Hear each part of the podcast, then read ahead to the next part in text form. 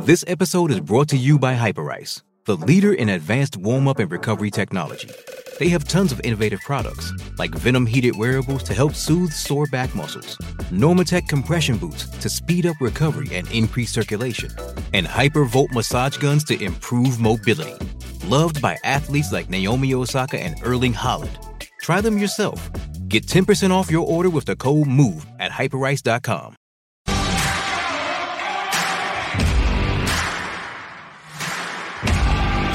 You're listening to Garibaldi Red, a Nottingham Forest podcast brought to you by Nottinghamshire Live.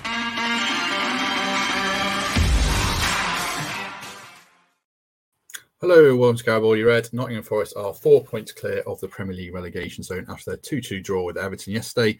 Might have been more, might have been less. There's certainly a lot to unpack. And joining me to do that, first of all, is former Reds midfielder Lewis McGugan. Lewis, good morning. You well?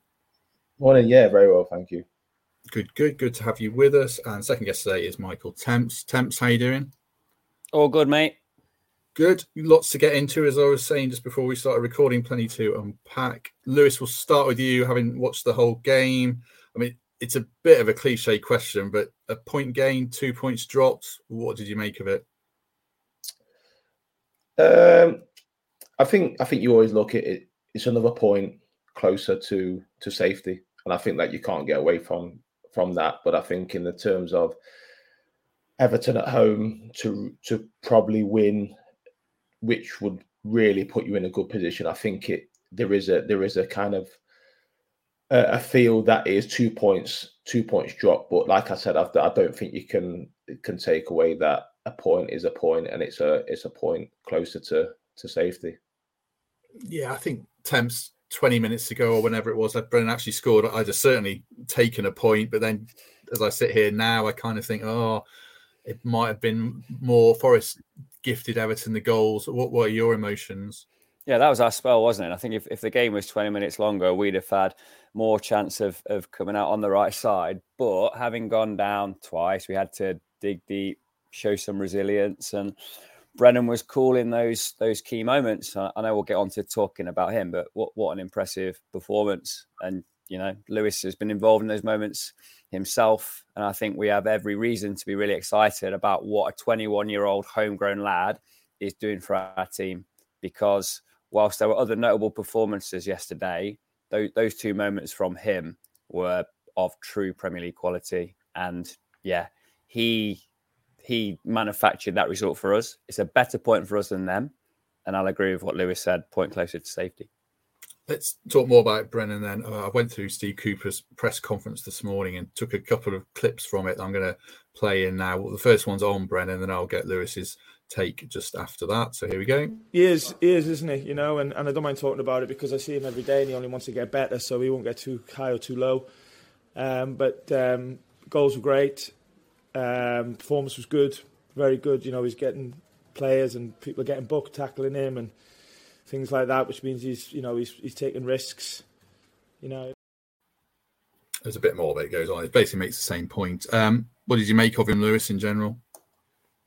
Yeah, I think he's the difference uh, right now. He is he is literally carrying the team. I think along with Gibbs White, which I think them two really have.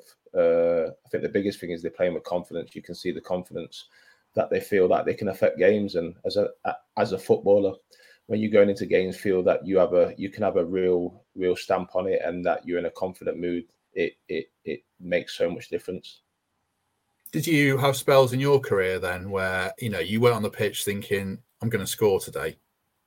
Yeah, I I always recall back to the season. I think I scored 14, uh, 14 from midfield in the championship the season where I scored quite a few of the long range, I, I, went through a stage where I thought that every time I got 25 yards out from goal and I, I, and I was going to shoot, it was going to go in. And little things happen. I can remember I had a goal at Watford away, which 20 yards out, 25 yards out, hit, went straight in the top corner. I had a, I had a goal at Coventry away, which always a funny story. I was playing from the left hand side. We had Paul Konchesky on loan, who was playing behind me at fullback, and he'd gone on an overlap and I was probably 30 yards plus out and I had a shot and there was no way I should have had a shot, but it's it's it's kind of gone through Keiren Westwood and gone in and that's the moment. Then you you go through them spells where you just feel like everything goes for you, everything you hit has a good contact, and even when you don't get the right contact, it, you know what I mean, it always finds its finds itself into the net. So I think he's at that he's in that moment. He's in the right place at the right time for the first goal. But I think the second goal is just pure individual brilliance, really, and it's a great finish. I think, and I think that in terms of the what's happened in the the game and and the kind of the meaning of it, I think the the finish is quite going unnoticed, really, because on his weak foot, you know, I mean, he's put that in, put that in the top corner. Pickford's had no chance.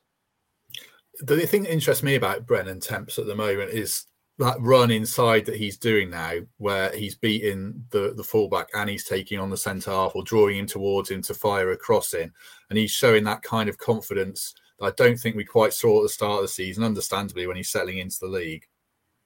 He's got so many weapons. I mean, I'm not surprised by what he's doing because we've seen him do it last season in the Championship, the year before that in League One. What I'm surprised by is how easy he's taking that step up and making himself at home. Chris Hughton didn't think he was ready to be in that championship side. Forest fans, probably some of us included at the start of the year, were unsure if he'd be able to do it when he come up, come up against better opposition. He had a tough time, didn't he, against Newcastle opening day against uh, against Shaw. Now all of a sudden seems confident, wants the ball, and he's got two tricks. It's not just gas. He's not going outside every time. You made the point, Matt. He's trying to get between defenders and almost invite them to to foul him. But the skill levels and the feet and the anticipation that we saw yesterday was really exciting to watch. And just just to break down that first goal, he set off anticipating that that rebound, just as Morgan Gibbs White has, has played the wall pass into Chris Wood, got it back, had the shot. He's reacted a couple of seconds before anybody else. He's had this anticipation of what's going to happen, and he's finished. Um, it was a similar finish, wasn't it, when he um, he scored against Everton at, at, their places as well. So he's haunted them this season. And the, second goal, just to, to play that past the Yates, but then hold your position, have the confidence to open your body and, and find you know top bins with his left peg. I'm I'm really excited by what he could become, but also as Lewis says, what he is now, contributing goals, running at defenders, creating I, that was uh, that was one of the best performances we've seen from any Forest player this year. The criticism that's often levelled for him, he's not in the game enough. It doesn't matter if he's going to have that level of production when he finds the ball. I think Temps was saying before we started, Lewis, about 21 year olds uh, at what level they were at. So he was talking about like Mo Salah as a 21 year old wasn't doing this. Uh, I'm sure there's plenty of other examples. And I was saying I would put him kind of not in the level of Bukayo Saka or Martinelli at Arsenal as those other 21 year old type players in the Premier League. But for what he's doing at this age, uh, it, it, it's very impressive. And it feels like, you know, there's going to be a, a real top class player there if he continues his progression for the next two or three years. Yeah, exactly. I, I think I, I think the main thing is that he's he's playing football week in week out. He's playing for his hometown club and he's enjoying his football. And I think that them ingredients go a long way. Uh, I think the in terms of looking at the other players, in terms of Saka and Martinelli, I think that they're at they're at football clubs also who are at the top end, but their majority of the games they play, they're on top. It's a, it's a different it's a different aspect sometimes that you're playing for different kind of teams and, and and different levels. He's doing it in a team that is really throughout on the on the bigger picture struggling in games, but he's still finding individual moments uh, in that just breaking down, we'll come on to Everton's goals, but while we're on Forest goals, Lewis, the first goal, people are critical of Chris Wood, but he played a good part in it. Obviously, uh, Morgan did well. Uh, a goal to, to like for you? Yeah, I think that you, like I said, you look in that game at that period. I think that before that, uh, Forest kind of got a bit going after the goal, but it's a little bit of, again, a little bit of bright play by Gibbs White he comes off Michael Keane, and and then plays when he plays them pass. Sometimes you have strikers that sometimes want to do it themselves or want to take it the extra touch. And he, at that point in time, Chris Wood, he, he knew exactly what he was going to do. He knew exactly where the best option was, and they're the stuff that you do in training, day in day out. And to, and it's a simple goal when you look at the the build up play of it between Gibbs White and Wood. It's very simple. It's a one-two. Everton have not matched the runner, and like I said, it's a it's a it's a it's a great strike, and and Johnson's there to uh, to tap it in. By contrast, Temps, the way Forest started the game was terrible, and it's probably five games in a row they've started slowly. Although Man City was a different kettle of fish, you're not going to get much of the ball. I appreciate that, but in the other games they've been on the back foot from the start.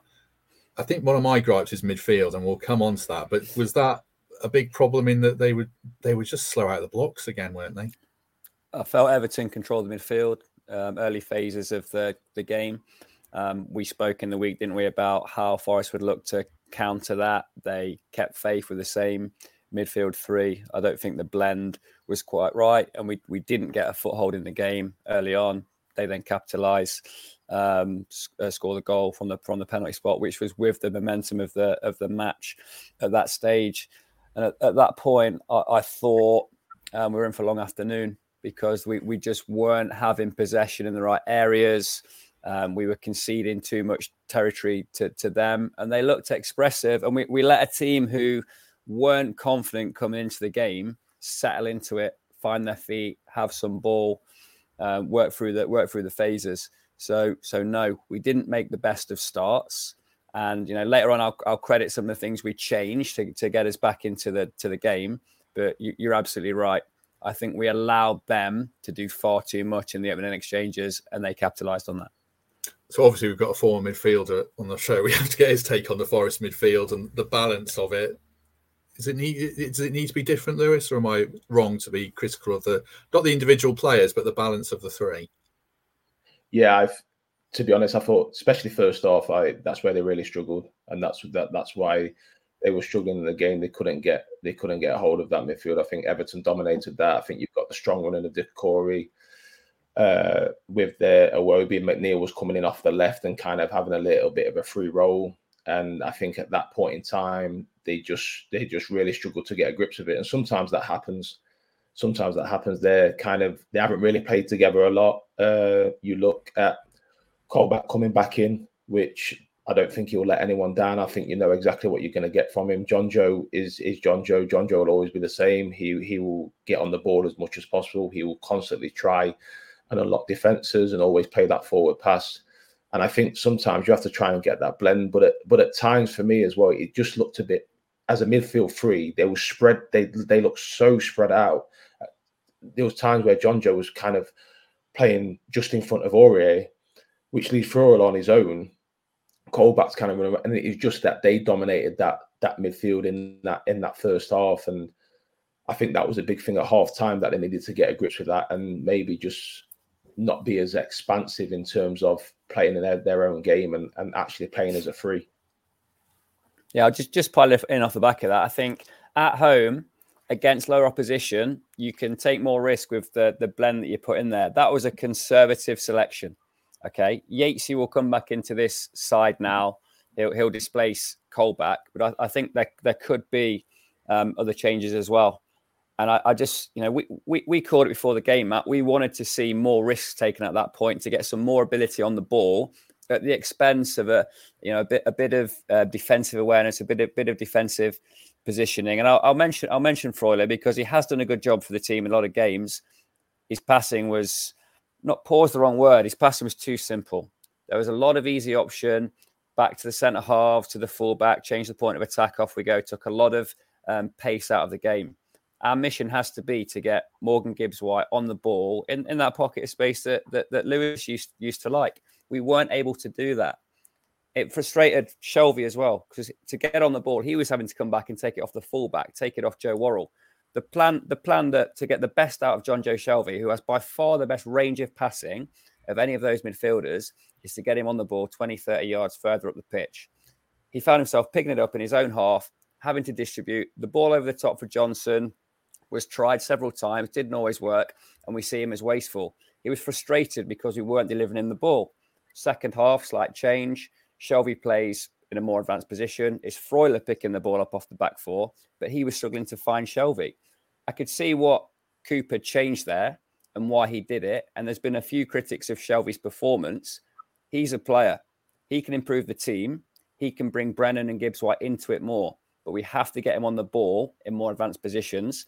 And to do that, Freuler has to become more adept at finding him, or his plays could come under threat. because Yates is a banker to come back into this side, and we all saw for 20 minutes there why. Freuler, away from home, has a role to play against more tough opposition, has a role to play in that defensive um, solidity, that shape, that being there, that not wondering. I want to see us take more risks on the ball against our opposition because I think that was one of our key failings yesterday. What do you think about that, Lewis? Because I had my say on Freuler last week, um, in that I think he's a solid Premier League player, but I feel like he's been slightly underwhelming. We'll come on to the second goal and his part in it, but just in general, that midfield balance and what Temp said there, what do you think? Hey, it's Kaley Cuoco for Priceline. Ready to go to your happy place for a happy price? Well, why didn't you say so? Just download the Priceline app right now and save up to 60% on hotels. So, whether it's Cousin Kevin's Kazoo concert in Kansas City, go Kevin, or Becky's Bachelorette Bash in Bermuda, you never have to miss a trip ever again. So, download the Priceline app today. Your savings are waiting. Go to your happy place for a happy price. Go to your happy price, Priceline. Yeah, I think I think it still needs it still needs tweaking. I don't I don't think it's quite right, uh, but I think that Yates is a is a is a big part of that, and the biggest the biggest reason why that is just his energy. When you when you play with someone or have someone aside you with that energy, I I, I kind of go back to when I played with Chris Cohen. Chris Cohen was kind of is that saying it's, it's the energy that they have around you, which you can afford then the types of Jonjo Shelvey. He can then go and get the ball. He can then go and do what he's good at.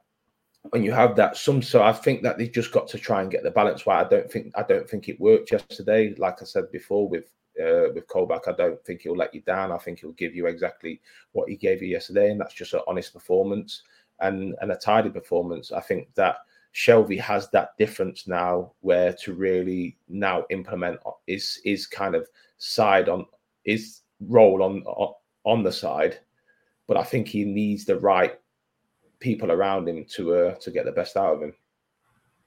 And Yates temps, I mean, that was a difficult scenario to come into. You've been out for four or five weeks with with illness.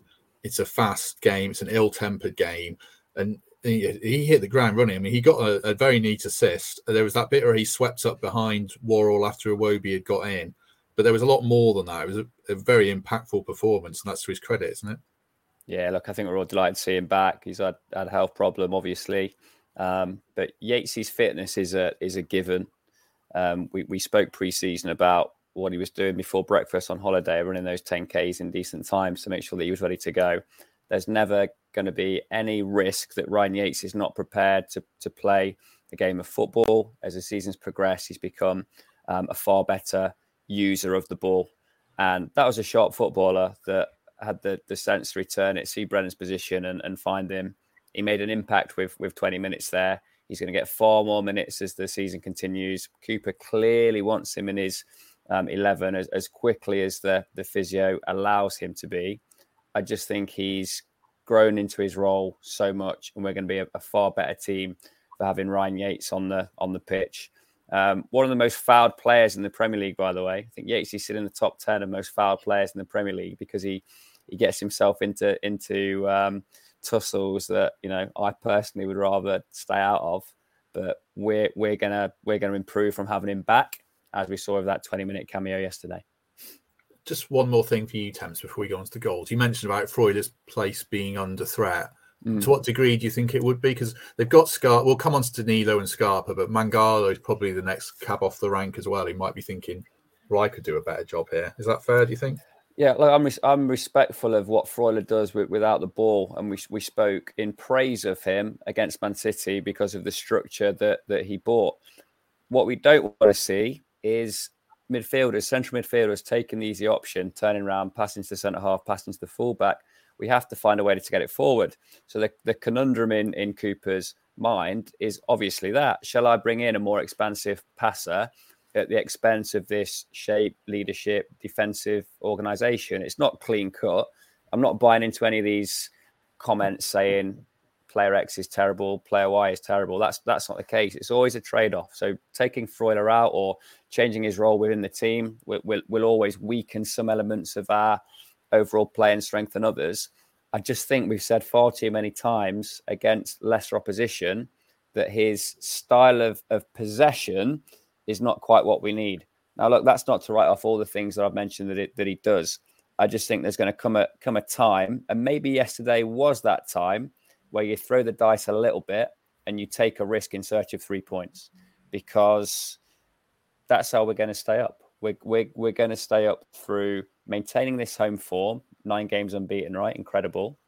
We're going to have to get a few points on the way at some stage if we're going to get to 40 we might get lucky if high 30s are are enough but we we do have to take more risk in certain games i think he's a conservative selection we will make conservative selections in several games but when we have an opportunity to impose ourselves on the opposition by taking more risk in the manner in which we we, we phase our attacks we should do that and in that circumstance his place comes under threat particularly if Yatesy can give us that defensive structure and so much more.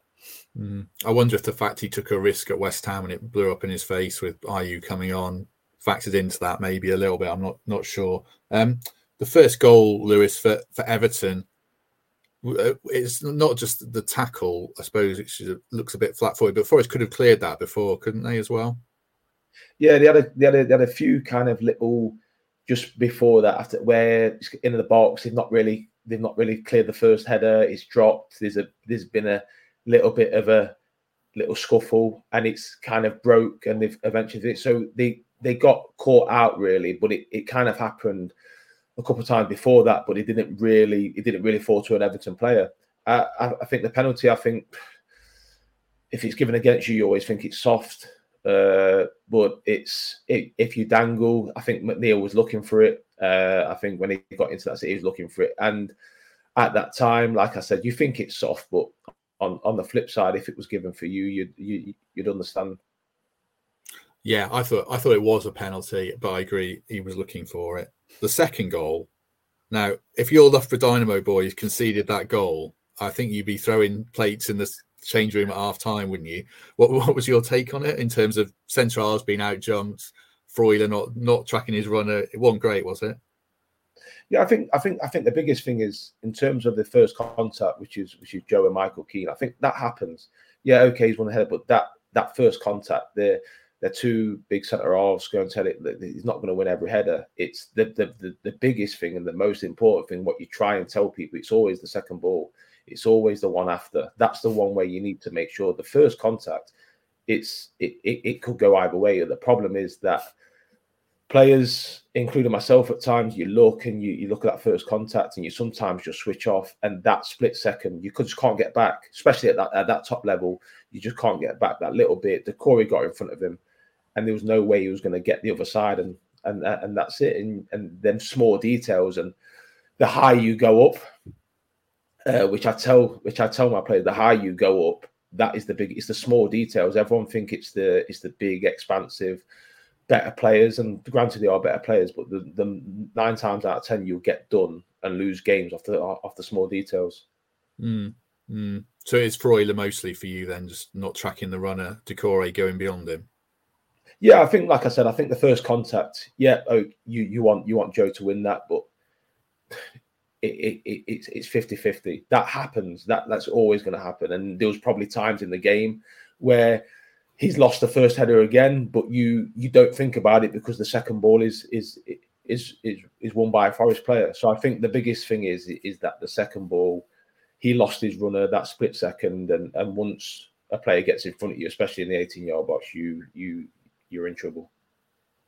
Uh, anything to say on that goal before we go on to the ref temps anything you want to add it's hard to disagree with any of that. I think for the penalty, Colback had a chance to clear it and didn't, and Shelvey was was on his heels, wasn't he? He he didn't anticipate or, or get there quickly enough. it, it is a penalty. You know, mm-hmm. the VAR would have looked at it. It, it. it is a penalty. There's there's no two ways about it. That one was self inflicted.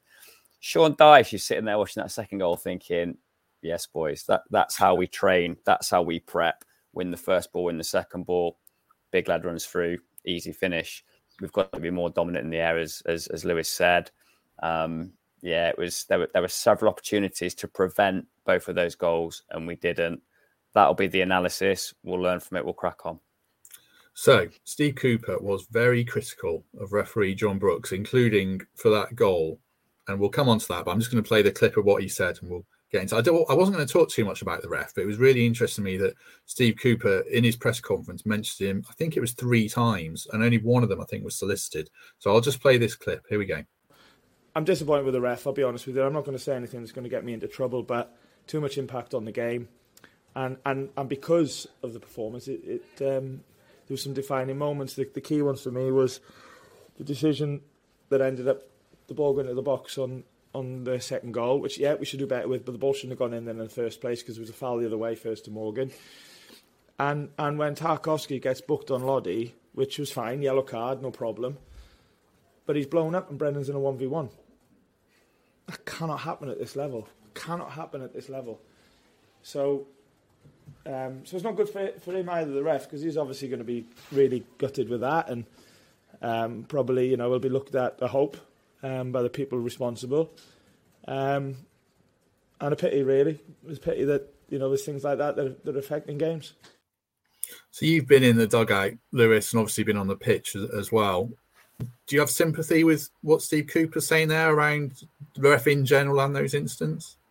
Uh, in, in in terms of, I didn't quite understand the big severity of his, his really bad performance. I, there's, there's little things that could have gone uh, Nottingham Forest way. I, th- I, th- I think that the Gibbs his his comment about Gibbs White just before he did get pulled, and on another day you get that, and and it's soft, but on another day you get it, and the the comment regarding after the tackle when Brennan threw, I I I do admit I I thought the same thing. He's he's one on one. He is he is through. Yeah, I understand that there's a there's a tackle that's been that's been committed up, up, up the field, but I think you have to in that situation you have to look and probably play advantage because he is in that situation as a player of that of that caliber as well in that position. Uh, you have a real strong chance of of trying to get a shot on target. So so yeah, I understand I understand his points. I think they're valid, but I think that a few little ones could go either way. Uh, and on another day, if you get them, you're not really moaning about the referee. So I think that there's a big, there's, a, there's probably a bigger look on on the referee's performance of as a whole. But I think that the little things that he got wrong were any day you're gonna get you're gonna get them or you're not gonna get them. Yeah, I agree. I mean, I thought I thought he had a bad game, but I thought he missed stuff that were were fouls by Forest as well. I, I, I, think people are saying he was as bad as championship refs. I don't personally think think he was, and I don't. I sympathise with Steve Cooper for the Gibbs White one, but you're not mentioning that if you don't concede from it. And Forest had to do better there. There were other ones. I thought in general the ref wasn't great, but I, I didn't think it was as big a talking point as it was. I, I I sympathise with Cooper as well because he's put in front of the media straight after the game when emotions are running high, and he might not say those words today. So I'm not reading too much into it. What did you make him on general temps before we come on to another point about him? I've got a more hardened stance than you. First, first of all, you talk about high emotion with Steve Cooper. After a Premier League game, you have to do flash interviews for five different broadcast territories. You then speak to Radio Nottingham, and then you do a conference for the assembled press. He's made the same point about the ref in all six of those interviews. Okay, which so means he wanted to make it. Yeah, he did mean it. It was, it was, it was considered.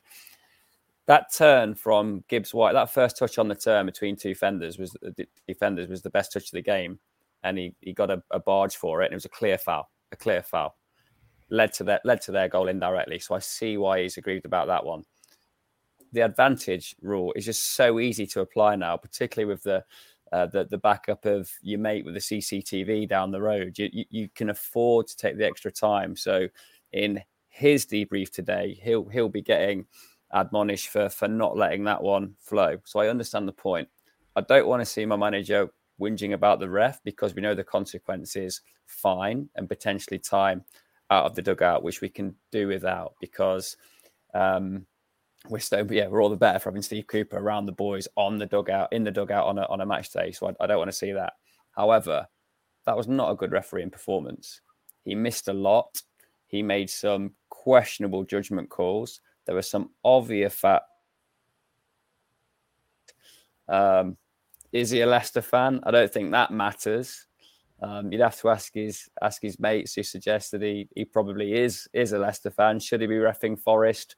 Probably not. I think the general rule is you don't ref your don't ref your rivals. I don't think biasness played a, a part in those decisions for us. I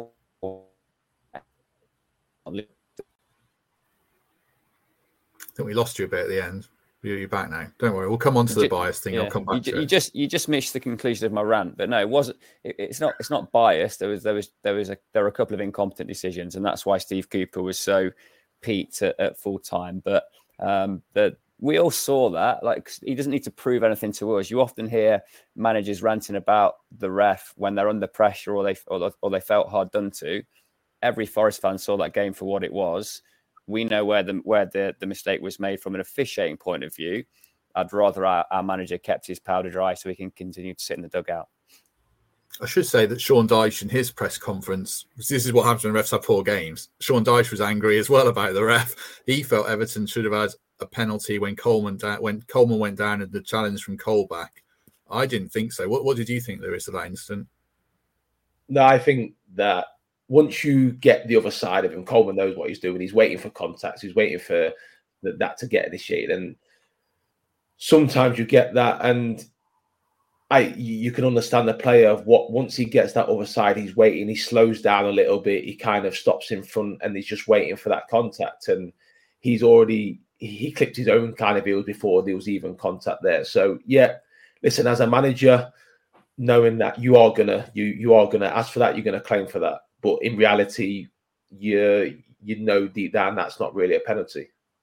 Yeah, I thought he Coleman tapped Colback on the heel and went down and made it look like it more than anything. Have you, without naming names for legal reasons, Lewis, have you been in games where you think this ref is biased against us? Does that happen to players rather than incompetence? You do think he's really in for you? Listen, I think it's I think it's a it's a, it's a tough job for for referees, and I think if you look at yesterday, I think the little the decisions that that was made, I think they happen week in week out. The, the problem is there was two major decisions what led to two goals. So I think that you highlight that and you kind of blow it up even more. But I think the rest of the game, the decisions that went against Forest at times, that that they happen every week, and sometimes you get and sometimes you don't, and you're going to be annoyed by it. But I think that the because two mistakes, which rightly so, led to two goals that Forest conceded, I think that is now been kind of put into that the whole performance is that he was literally terrible. Now, I don't think he had a good game, but I think most weeks you really referees don't really have a good game. They miss stuff, and that I think that happens. That's just a common theme. But I think the big scrutiny comes is because two of the two of the decisions have have, have led to to Forest conceding goals. If Forest don't concede goals from them, are you going to have the same reaction? You're not going to have the same reaction. Uh, the other point to say about the ref now, Greg Mitchell has got a real bugbear about this. The fact he's he's from Leicester, he, he's not officially a Leicester fan, so I don't want to tar him with that brush. And I did Google. There's articles about who referees support, and it doesn't say for John Brooks, but referees have to declare who they support to the FA or the Premier League so they don't referee the teams they support or their rivals. So I would assume that John Brooks hasn't said he's a Leicester fan. He's from Leicestershire. I think he's from Melton. Uh, is that attempts? Is it just bad PR from the FA uh, or from the Premier League to put the ref in that position? Because uh, again, I don't think he was biased against Forest. I don't don't go down this bias. It's not it's not the bias thing, and I, I know it's an easy thing to to throw out there. Yeah, um, I don't think Greg his, said he was his, biased either. No, his, like his his career means far more to him than um, making a decision to to Forest detriment to to give his Leicester mates a, a, a, giggle. It's it's it's not it's it's not that. The rule is there though, so declare your support. Stay away from their games. Stay away from their their rivals' games. That's that. He would have had to have declared someone. He's probably one of those kids that changed allegiance at 12, 13 and jumped on Man United, Liverpool, or Chelsea. Who who knows? But um, yeah, stick. I, I, like that rule. I think that's the, the right thing. If he says he supports somebody else, then then so be it. Um, it's it's incompetence in a particular moment. It's not bias. Yeah, I mean, I think we spent enough time talking about the ref. You know, he didn't have a good game, but I don't, you know, Forest had their flaws as well in the game. It, if he was a five out of 10, there are a few players that were probably a five out of 10 as well. So that's the way it goes. Um, on the subs, uh, actually, let's talk about the players who weren't in the bench before we come on to the subs. Danilo and Scarpa didn't make the squad at all. Is that Lewis? Because I mean, I don't know how much you've seen of them. Do you think I, I, I haven't seen comments from Cooper on this, but does he maybe feel the game's a bit fast, a bit frenetic, and a bit physical, especially a game like that, to throw in two players you've got question marks against whether they can match the pace? Yeah, I I think you have to look at the bigger picture on these. I think maybe a different with Scar because he's a bit more experienced, but you got you have to look at what they're coming into. We're coming into a a, a relegation fight in terms of that's that's the first and foremost. Is Nottingham Forest is trying to uh, stay in the league. Games we aren't really have a, loads of the ball. We aren't dominating possession. It's very scrappy two Brazilian players that are coming from a completely different other side of the world, different league, different way of playing. I think that you've got to look at the the kind of time to trying to put them in and, and, and kind of blend them into the team. And I, I don't think right now is the right time, and that's just my my honest opinion. I just maybe next season if they stay up, hopefully, then you have a good pre-season with him. That's another six months that they've been in the country, another pre a big pre-season that they've bonded with the players. They've understand a little bit more. They've got comfortable with them themselves, and I think then you can then start playing in August. I think when the weather's a bit better, that will also help them. You know, I, I think all these little ingredients add up to having to do the right thing by the player as well. I think that you have to also understand and take that that's a human being, and there's a lot of stuff not just on the on the pitch. There's a lot of stuff off the pitch, moving the other side of the world and trying to hit the ground running. A lot of players struggle to do it when they move an hour, two hours down the road. So I think you've got to look at all the little things, and I think the time, the timing, is best for them.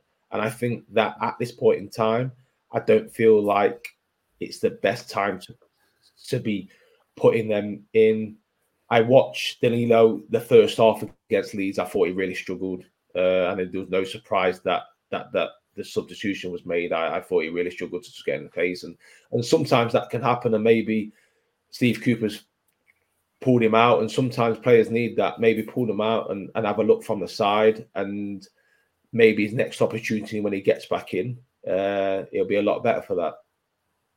I think Temps as well. Like like Lewis says, the human factor to it Danilo coming to this new country, he did struggle against Leeds. I think he was probably the, the player who the game passed him by a bit against Man City. It's difficult, isn't it? Because even you know Lodi took time to settle. It wasn't really till that Spurs game in the Carabao Cup that he got going, and he played in Europe a lot for Atletico Madrid. Felipe's a different case. People are saying he was excellent in the comments, and I, I think he was second half. I don't think he was first half as much. But he's a 33 year old who's been in Europe for a long time. So is it more the surprise that maybe they just weren't on the bench as an option for the last 10 minutes or something, perhaps? Uh, other players were always going to come on before them in any circumstance. Mangala, Yates, Lingard, Surridge. Dennis surprised me a little bit, but they they they had all those options on the bench. So for, for the for balance, we couldn't put any more midfield players midfield players in there. We needed to cover other areas. But yeah, to Lewis's point, they have come from a different pace, a different way of life, a different style of football. Whereas we've also imported half of Atletico Madrid's defence from last year, and you'd expect them to be battle hardened, ready for European football, um, European League. Uh, and able to to acclimatise straight away. I think after four or five games, we were looking at Lodi thinking, not sure about this. Might be time to to chuck Toffolo back in, but he, he's proved to be a true Premier League footballer. I think Felipe was really good uh, yesterday, um, notwithstanding a, a, couple of key headers that he that he lost, including the one that led to the goal. Um, bought a lot in possession, bought a bit more in possession, bought a physicality, um, I think he's a good foil for for Joe because it means Joe isn't always the distributor and therefore isn't always closed down by by the attacker. I thought he he allowed him a bit more space, time, and freedom on the ball as as well. I see a nice little partnership developing there. Would I trust Danilo and Scarpa at this point in time? they're not going to start, are they? They might get some some minutes from the bench, but I think there are other players ahead of them in the pecking order at this moment in time. I saw flashes from Danilo in terms of physicality and what he what he can do on the ball to suggest that he's going to become a good player. But the frequency with which he gave it away against Leeds suggested he needed a, a period out the side for some re-education. So yeah, I see the logic in in what Cooper did there. He's doing it for a reason. He doesn't bear grudges, and when the time's right, they'll be back in the fold. Yeah, I think Danilo's probably one you look towards more next season. Touchwood, they're in the, the, Premier League, but I think they've both got big roles to play in the future. Um, uh, the next point now, I should actually say uh, Nick always does this better than I do. If you are enjoying this, hit the like button and subscribe because uh, it all helps. I should do that in the middle of the stream, not the end. Um, the last point I want to talk about the game. Chris Wood was a kind of a debating point whether he should start before the game. Um, I thought he did all right. I mean, he had a hand in the goal. He had that header that was deflected over, and he won his battles. I suppose the question is: Are Forest a better collective unit with him coming off the bench? What, what's your take on it, Lewis? Where with Wood? I think he's listen. He's had a great career. He's, he hasn't had the career that he's had if he if he doesn't offer something. I think that he's he's, he's quite different to what was what was before. But I think that Forest need a face. They need a target. They they they need someone to lead the line, and I think that Chris Wood is a is a, is a good option for that. He he's his help and his build up in the goal in the first goal. That is that is part of his plan. I think that he will lead the line, do his job, do all the ugly side of it, which allow Gibbs White to get in the pockets. It's allowed Brennan to to to still affect games. So I think that he's he's not going to be this kind of striker that's gonna be flicks and and returning people. He's he's he's a bit of an old school striker, and I think at this point in time, with these games coming up and with the with what's on the line, I think it's exactly what they need. I suppose it's more the impact, or as much the impact on Gibbs White, isn't it, Temps? I thought Gibbs White he started from the left and then he drifted in more as the first half went on, and by the end of the game, when Ayew came on, he was playing quite a lot more central. I mean, do you think Forest might need to sacrifice Woods to get more out of Gibbs White? But then Brennan's doing really well with Wood in the team. Is it more that Gibbs White has to just do better himself? I don't know. Where do you stand? I, I don't think Wood will get five more games um, if his if his production is at this this kind of level. Um, fans' view on, on BBC Sport yesterday was was to rank him 11th of the 11 starters in the in the uh, in the out of tens. Um, I don't think he was involved enough. I'm learning a bit more about what he is now. He's a he's a minimalist player, isn't he? He looks to take very few touches. Um, his touch is better than I perhaps imagined. The weight of the pass for the return ball to, to Gibbs White being an example of that. He's getting fitter, winning more headers than he did when he was, you know, fresh off fresh off the plane and, and trying to get up to to match speed. But he, can't be to the detriment of of Morgan Gibbs White. If if him being an out and out number nine means Gibbs White has to um, start on the left and and get as you know as little possession as he had in the in the first half, then then that is to the detriment. So I, I still I still don't think we've seen the best of him. I still think he's got it within him to have an upturn in his involvement in the game and make himself indispensable. But while ever he, ha- he, he puts in that type of performance, there's going to be at least a debate about him keeping his place. I felt I feel increasingly for Sam Surridge, who's one of those that's done like so little wrong for us, and we've we've perhaps as a as a club jumped on the bits that he can't do rather than embracing the bits that he that he can. Chris Wood, since he's walked through the door, has got us hanging off the bits that he can do, and we're, we're a bit more forgiving of his of his weaknesses. And to repay that faith, he, we need to find a way to involve him more in these games. Look, I know he's going to score a few goals between now and the end of the season. It, it feels almost inevitable.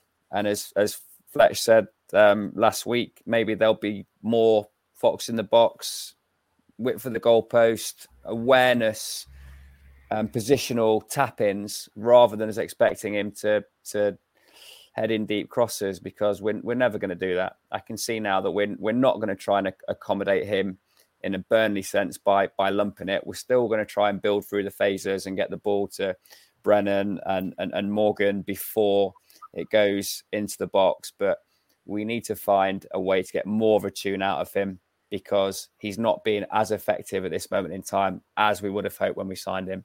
Not bagging him, as Lewis said, very few people with a, a record of scoring that volume of goals over that period of time. But in Forest colours, we haven't seen the best of him yet, and it needs to come sooner rather than later. One other thing to defend him.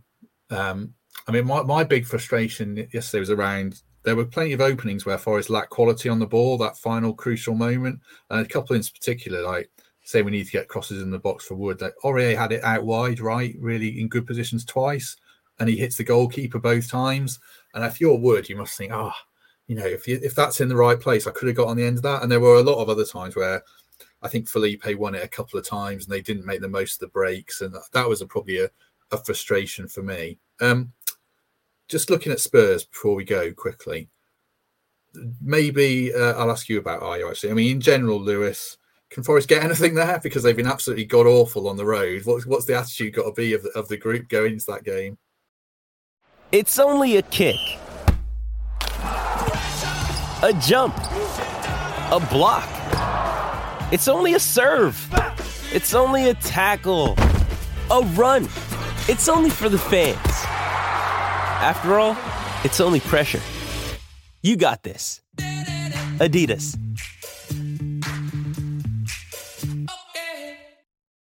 Well, it's a great time to play them.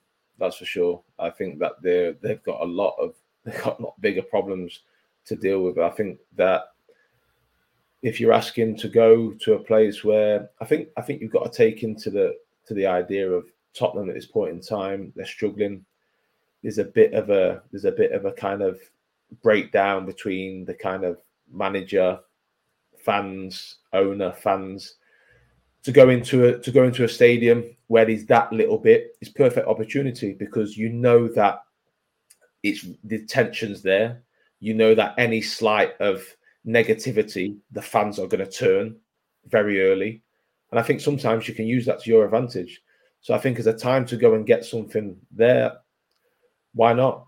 Why not? And I think them little, maybe a point, and it's all these little things. I know everyone wants to win and get three points, and I know that's the that's the bigger picture. But it's like the the, the Man City point yesterday point.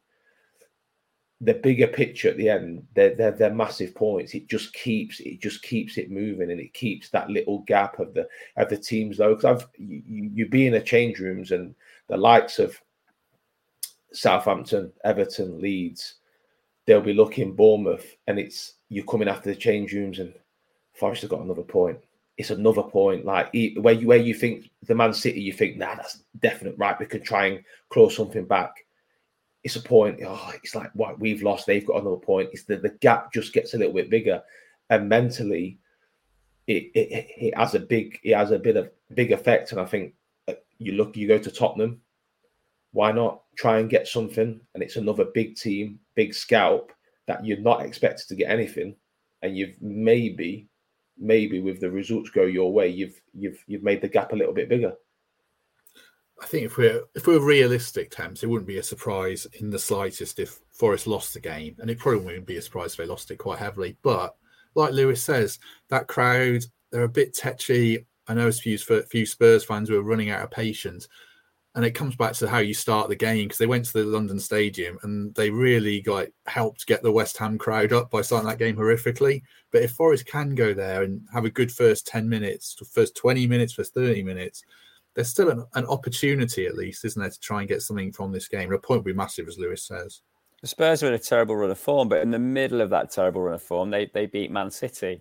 And any team with Harry Kane in it is going to be dangerous, obviously. But we've knocked them out of the cup. They've been knocked out of the FA Cup by Sheffield United. I think most importantly, they find themselves 1 0 down in a European tie against AC Milan. And the, the second leg is on Wednesday. So while we're preparing for this game and getting our best 11 fit, there's going to have to be some element of change between the side they put out on Wednesday night and Saturday afternoon, I would imagine.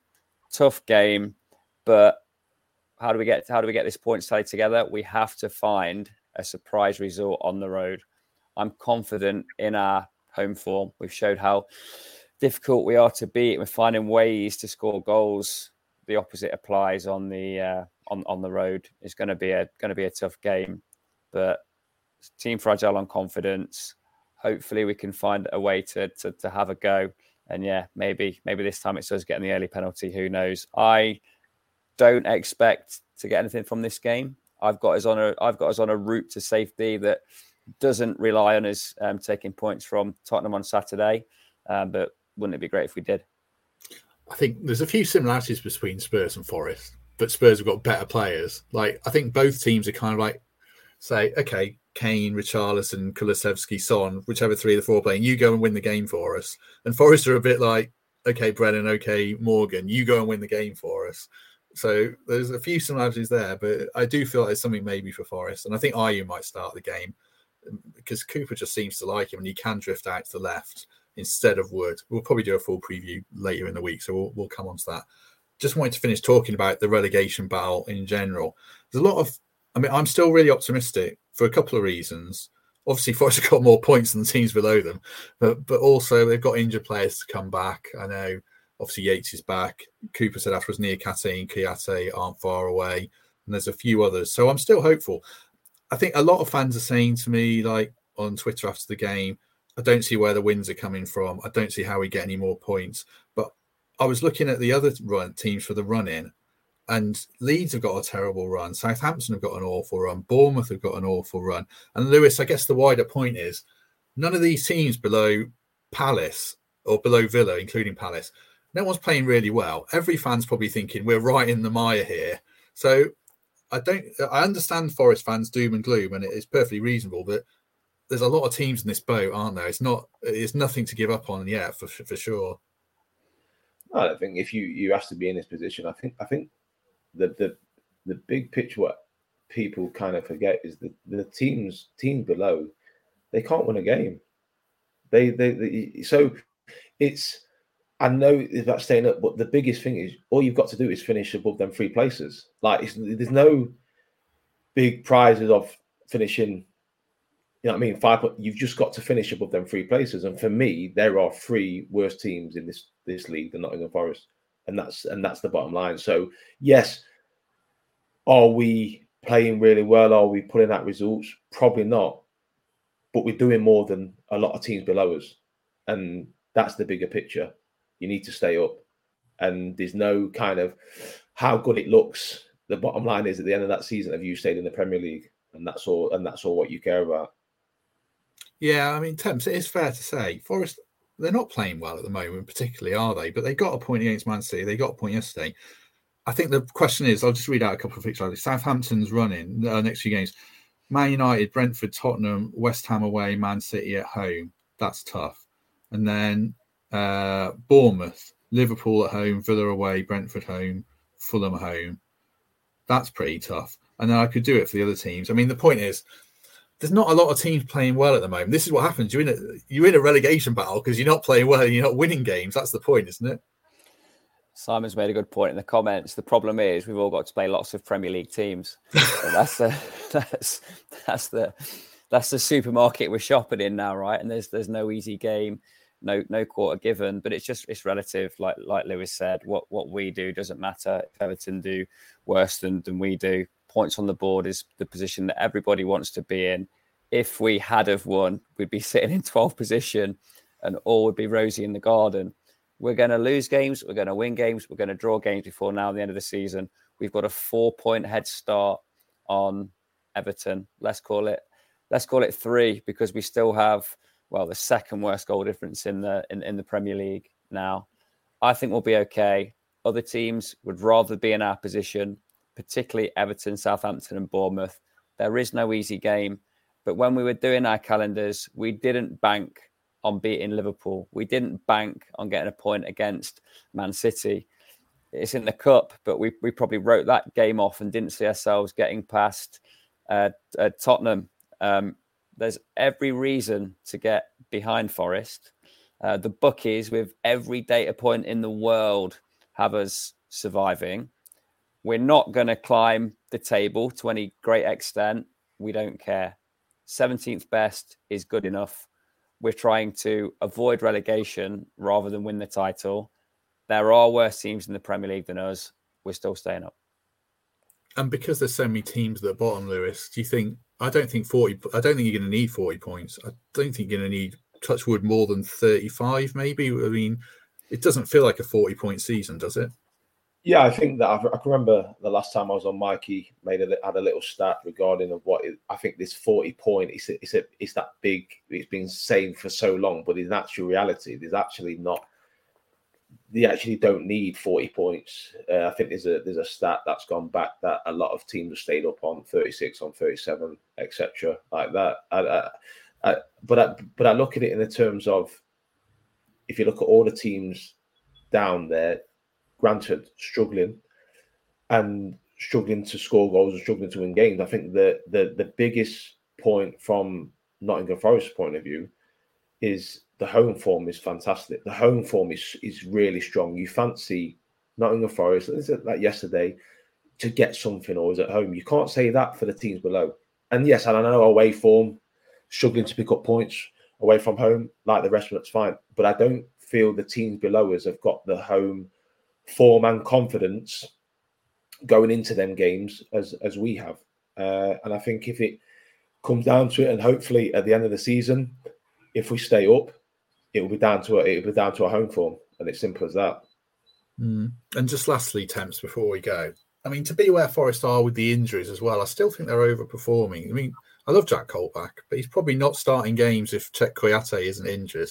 And we wouldn't be having this Chris Wood debate if Tyrell Awoniyi hadn't got injured and maintained that form. And they're both pretty close to coming back. And touchwood, Ryan Yates is able to play 90 minutes again very soon. He might well be on the bench against Spurs. I don't. The medical people decide all that, but I think. I mean, Everton have got Calvert Lewin and Leeds have maybe got Rodrigo. I don't know, but Forest have got a lot of talent to come back into this team. There's an international break coming up to get them another week on the training pitch. I, I am I do think it's gonna be really you know, it might go to the wire, but I I'm still confident Forest will stay up. What what do you think? Yeah, I've, I've said it. Forest Forest will stay up. I, I genuinely believe that because there's there's worse teams there. And look, these these setbacks happen. Don't feel that we're uh, we've got a particularly long injury list or, or our, our, challenges are any different to anybody else's. Yes, if Taiwo was was unfit, we wouldn't have signed Wood. Willy Boly may have won that second ball or even the first ball at, at the weekend. Yatesy would have started these games in, in place of, of Colback. Of, of course he would. Um, we wouldn't have signed Navas if Hendo wasn't injured. You have to react. There's always going to be setbacks. And in no other walk of life, when you're trying to achieve something, are there 19 other organizations trying to undermine and destroy everything that you, you put in place? That's that's football. Don't feel hard done to. Enjoy the position we find ourselves in.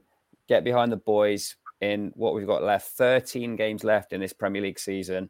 We're in a far better position than we thought we would be um, five games into that season. We're light years away from where we found ourselves 18 months ago.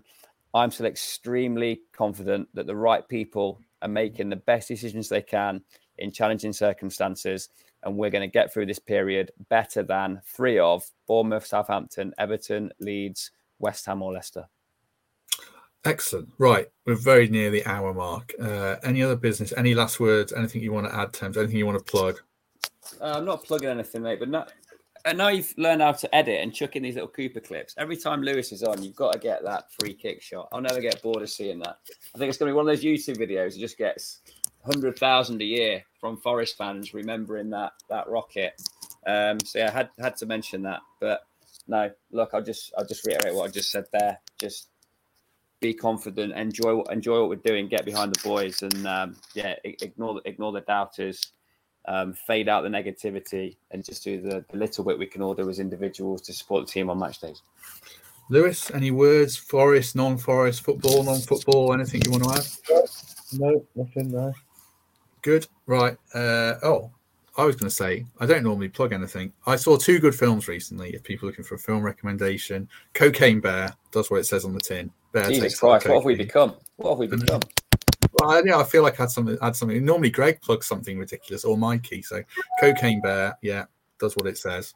Bear takes a lot of cocaine, gets very angry, and Fall on Netflix. I watched last night um, about two people get stuck at the top of a very tall tower, and it sounds doesn't sound good at all but it's uh, very, very tense if you're looking for a film to watch this evening. Right, I think I've filled the terrible plug and uh, irreverent quota of Mikey and Greg there at the end. Thanks very much to everyone who's commented along, mostly positive, some negative.